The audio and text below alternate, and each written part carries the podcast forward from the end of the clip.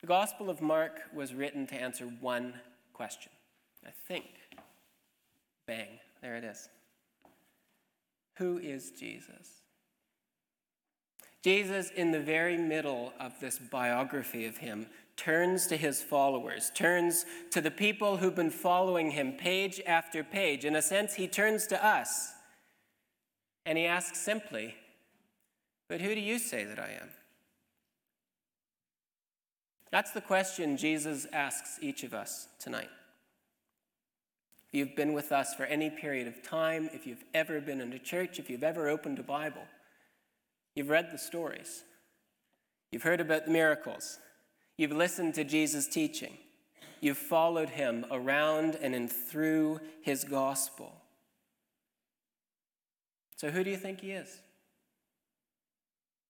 Our text is an epiphany. It's a revelation of who Jesus is, it's an unveiling before our eyes of God Himself. In Mark 9, we are given a front row seat to maybe the most unbelievable event in all of history. And it helps us answer the question who is Jesus? Let's look at the text together. Mark 9, page 844. We read in verse 2 that Jesus takes his three closest disciples, Peter, James, and John, and they go up a high mountain where they're all alone. In the ancient world, mountains are where people encounter the divine. If you think about it, in basically any civilization, any religion, people believed the summits of mountains are where heaven and earth met. And so, places where there weren't mountains, they built mountains and they made them their temples. So, Jesus leads his closest disciples up a high mountain, up into the heavens, as it were. And up there, where heaven meets earth, Jesus' appearance changes. Jesus changes. He is transfigured. That word literally is metamorphed. Jesus is transformed. Up to this point, Jesus would have looked like anybody else ordinary, unremarkable, a normal looking person of his ethnicity and geography. But now, atop a mountain where heaven meets earth, Jesus leads us into sacred space and he gives us this privileged seat to gaze at him as he is, unveiled before us. We see here the epiphany of Jesus. We're shown who Jesus is in Mark 9 through four C's. We're shown Jesus' clothes. We're told about Jesus' company. There's something about a cloud and then we're given a command. Four C's, which together give us the epiphany. They reveal to us who Jesus is. So, first, C, Jesus' clothes. Look on your page at verse 3. We're told as Jesus is transfigured, his clothes become dazzling white, whiter than anyone in the world could bleach them.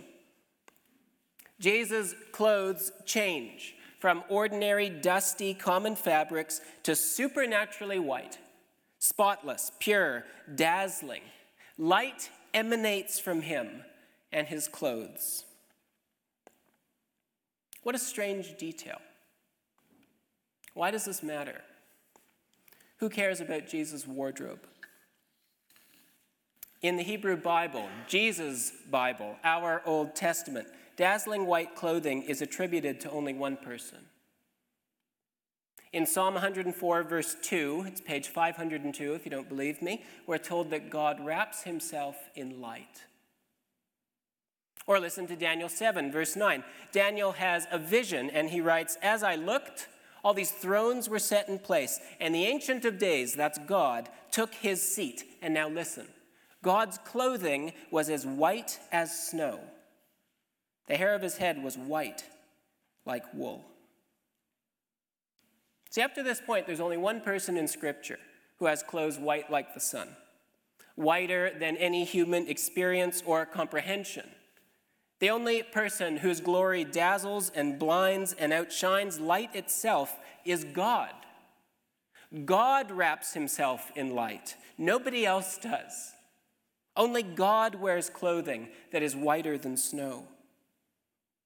But in Mark 9, it's Jesus' clothes that are now radiant, intensely, impossibly, supernaturally white. We're shown here that it's not just on mountains that people meet God. We meet God when we come to Jesus of Nazareth. He is where heaven and earth collide because he is both fully God and fully man. There's the epiphany, and we get it first from Jesus' clothes. Jesus is God. St. Paul writes to one of the first churches in Colossians 1 that Jesus is the image of the invisible God. Think about that for a moment. Jesus is the invisible God made visible. That's the point of his bright clothes. In Mark 9, Jesus is transformed before us and he takes his true unveiled form. And as we gaze at him, we are stunned to see that he is God. Not only is Jesus the Christ, the King, the promised Messiah, but he is God himself, fully man, fully God. That's all from his clothes. the second C. I want you to notice the company that joins the transfigured Jesus.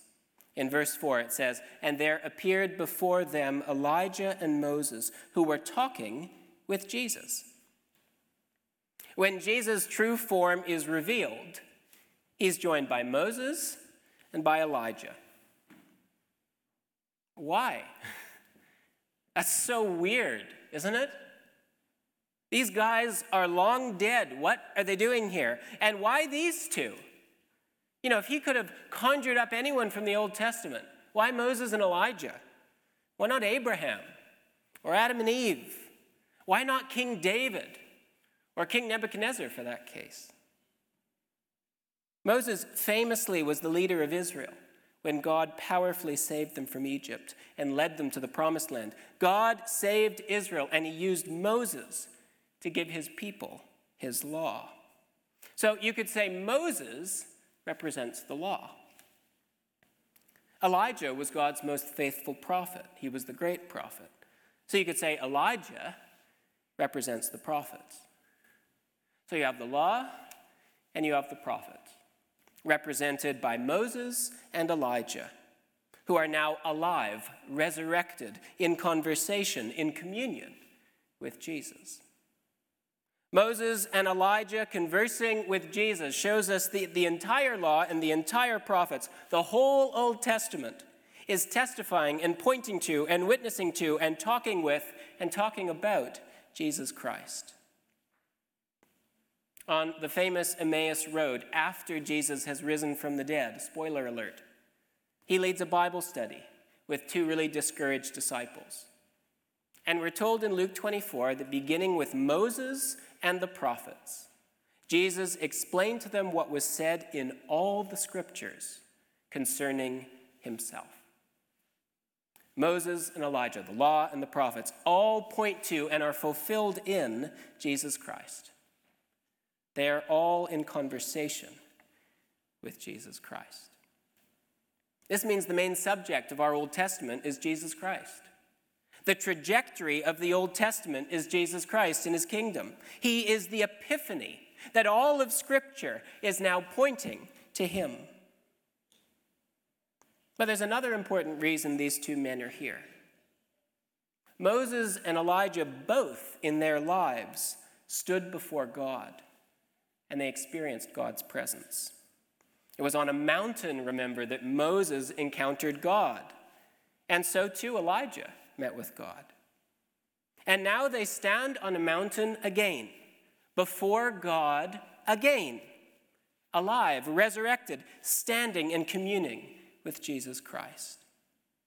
So, Jesus' company, Moses and Elijah, further reveals to us who he is. He's the fulfillment of all of Scripture. He is God Himself come to save and secure His kingdom on earth. In Him, even death is undone.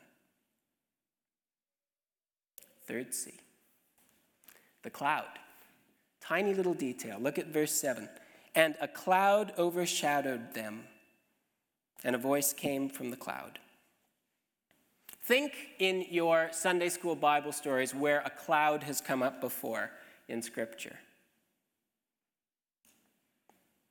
The cloud represents God's presence on earth. Do you remember in the Exodus where God's people are led out of Egypt? Well, they're led by a cloud. God's presence that goes before the Israelites as they're delivered from Egypt and led to the promised land.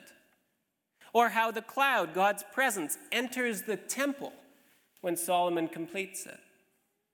Or Elijah, remember, he experiences a cloud, God's presence, when he's hiding up in the mountain, wishing he were dead. The cloud symbolizes God's presence on earth. In Mark 9, verse 7, we're told that a cloud overshadowed them. Now, them here is referring to Jesus' disciples, to Peter, James, and John, who in the story are terrified and have no idea how to respond to what's happening. But notice the location of the cloud relative to Jesus' followers. We're told in verse 7 that the cloud covers them. It overshadows them, it immerses them, it surrounds them completely. The disciples, upon seeing Jesus as he truly is, are now brought into the very presence of God. The cloud overshadows them. In all the other stories of the Bible, God's people are never within the cloud. They see the cloud, but they aren't invited into it. They can see God's presence, but they aren't invited into his presence. A human being has never been ushered into the presence of God, except here, where the cloud overshadows them. God's presence overwhelms them, surrounds them, saturates them. They don't just hear God, they don't just see God, they are swept up to be within God's presence. So, too, for us. If you follow Jesus, you don't just see God, you don't just learn about God. As you follow Jesus Christ, you are swept up into the very presence of God. We live our lives within God's presence. As Christians, we believe that God, the Holy Spirit, has made his home within us as we believe in Jesus. So if you follow Jesus, God lives in you. This is more than seeing, this is more than hearing. It is housing God and living in Him and through Him. Okay, we've got through three C's the clothes, the company, the cloud. Final C that reveals who Jesus is is the command. Look at verse 7. The cloud overshadows them, and a voice came from the cloud. This is my son, whom I love. Listen to him. Do you remember when Moses went up the mountain to be with God? He was given a law, he's given the Ten Commandments. Well, now, with Moses present, as Jesus is transformed into his glorious state, God gives us a new law from a new mountain. This is a new commandment. This is a new testament. This is my son, whom I love. Listen to him. God the Father here confesses that Jesus is divine. He says he's God the Son. And God here declares that the words of Jesus are the new law by which all people are called to live. See, the transfiguration is so much more than just Jesus giving us a glimpse, a trailer of his future glory. This scene is the new Sinai. It's the giving of a new law. It's the start of a new exodus for the new people of God toward the eternal promised land. It's the absolute revelation to all of humanity that Jesus is God. It is the paramount epiphany of Jesus Christ. God speaks and he tells us who Jesus is. And you may remember way back in Mark 1 that God has spoken already. This is actually the second time God speaks in the Gospel of Mark. So if your Bibles are still open, flip back a couple pages to the very beginning of Mark, page 836. In Mark 1, verse 11, Jesus is baptized. Do you remember that? Remember when Jesus comes out of the water, the heavens are ripped open, and the Holy Spirit descends on Jesus in the form of a dove, and then uh, God's voice comes from heaven. Do you remember what God says? You are my son, whom I love. In you I am overjoyed. So God the Father speaks twice in Mark's gospel. He speaks at Jesus' baptism, which is when Jesus identifies fully with humanity. And he speaks again at the Transfiguration, when Jesus identifies fully with God's divinity. And the Father says nearly the exact same thing at these two events. At Jesus' baptism, he talks to Jesus and he says, You are my beloved Son. But now at the Transfiguration, he says, This is my beloved Son. What's different? The baptism, who's God talking to? He's talking to Jesus. This is, or you are my son. The transfiguration, he's not talking to Jesus. He's talking to Jesus' followers. This is my son. God is speaking to us in Mark 9, not to Jesus.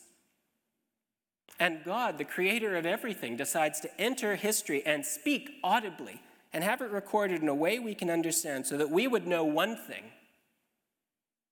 This is my son. I love him. Listen to him. Here's the epiphany Jesus is God's son.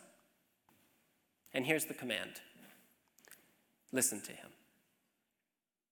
The teachings of Jesus should be for us our law, our rule of life, our signposts for how we ought to live. They should be constantly on our lips and in our minds. We should know them like the backs of our hands. Because the words of Jesus will lead us to the, his kingdom. The words of Jesus will lead us to his cross, to the place where our sin is taken away and where Jesus will give his life as a ransom for many. So the words of Jesus will lead us to his death, but not just to it, but through it to eternal life. This is God's Son. His words give eternal life.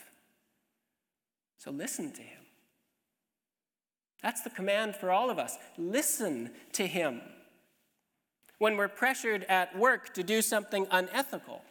It should be the voice of Jesus that we are listening to to know how we ought to respond. When our friends want us to do things that we know is wrong, it should be the words of our teacher Jesus which form the law for how we ought to live. When we're discerning a major decision, we're trying to figure out our identity. Our compass and our counsel ought to be Jesus' teaching. When we as a church are planning our future or planning to plant a new church, we shouldn't be looking to our financials or the politics or the logistics, but to the words of Jesus Christ. This is my son, my beloved. Listen to him. Are you listening? Are you listening in your life to the voice of Jesus? Do you read his word? Do you study it? Do you think about it? What do you do when you read a text and you think, I have no idea what that means? Do you talk about it? Did Jesus' words ever come up in your life? In your free time? On the bus, at home, with family or friends, when you finally got your kids to bed and the dishes are done? Are you making space to listen to Jesus? Many Christians, myself included, complain that we don't know how we're supposed to live, and we feel like we're on our own, and as if God is silent when we need Him to tell us what to do. Well, let me ask you are you listening? Now, some of you have never been followers of Jesus. And for you, this text offers an epiphany, and it gives you too a command. Jesus is God's Son. So listen to him. Hear his gospel. Hear what he has to say about the sin that infects every human heart, including mine and yours. Listen to how he's come to forgive that sin and to put it away. Hear about the gift of His Holy Spirit sent to transform and transfigure you to become a new creation, remade in Christ's image.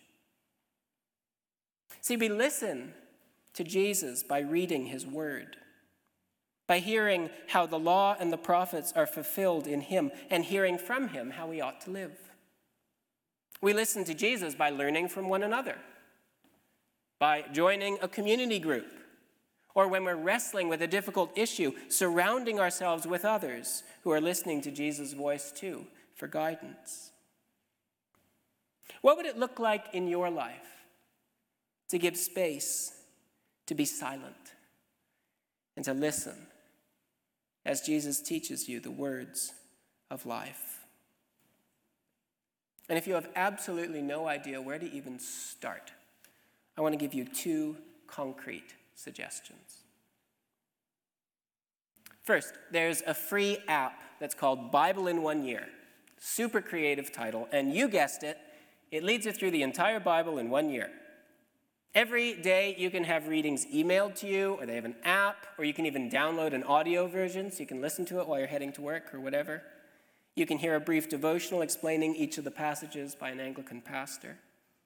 It's a brilliant tool to help you listen to Jesus, I highly recommend it. I started it this morning, practicing what I preach. The second suggestion to make space to listen to Jesus is these common prayer booklets that we've made in house. They're at the back on the table. These books give you a structure to begin and end your day with, short prayers and they also give a Bible reading guide to help you go through Scripture. And if you're super keen or you want to be with other people doing this, every weekday, can you believe this? Every weekday at 8 a.m. and 8 p.m. on Zoom, there's a group at our church that prays through this booklet, reads the passages together, and here's a, sh- a short devotional on those readings. The Zoom link's on our website under the Events tab, and you select Daily Offices. So, there, two concrete examples how you can be listening to Jesus this year. Bible in a Year, the St. John's Common Prayer Booklet.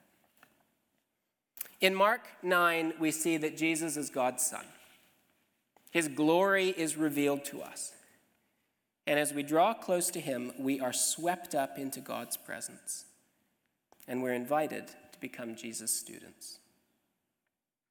That's who Jesus is. So let's listen to Him. Can I pray for you? Let's pray. Lord Jesus, help us to see you as Peter, James, and John saw you, to hear you as your disciples heard you, and to follow you as your apostles followed you. We pray this in your name. Amen.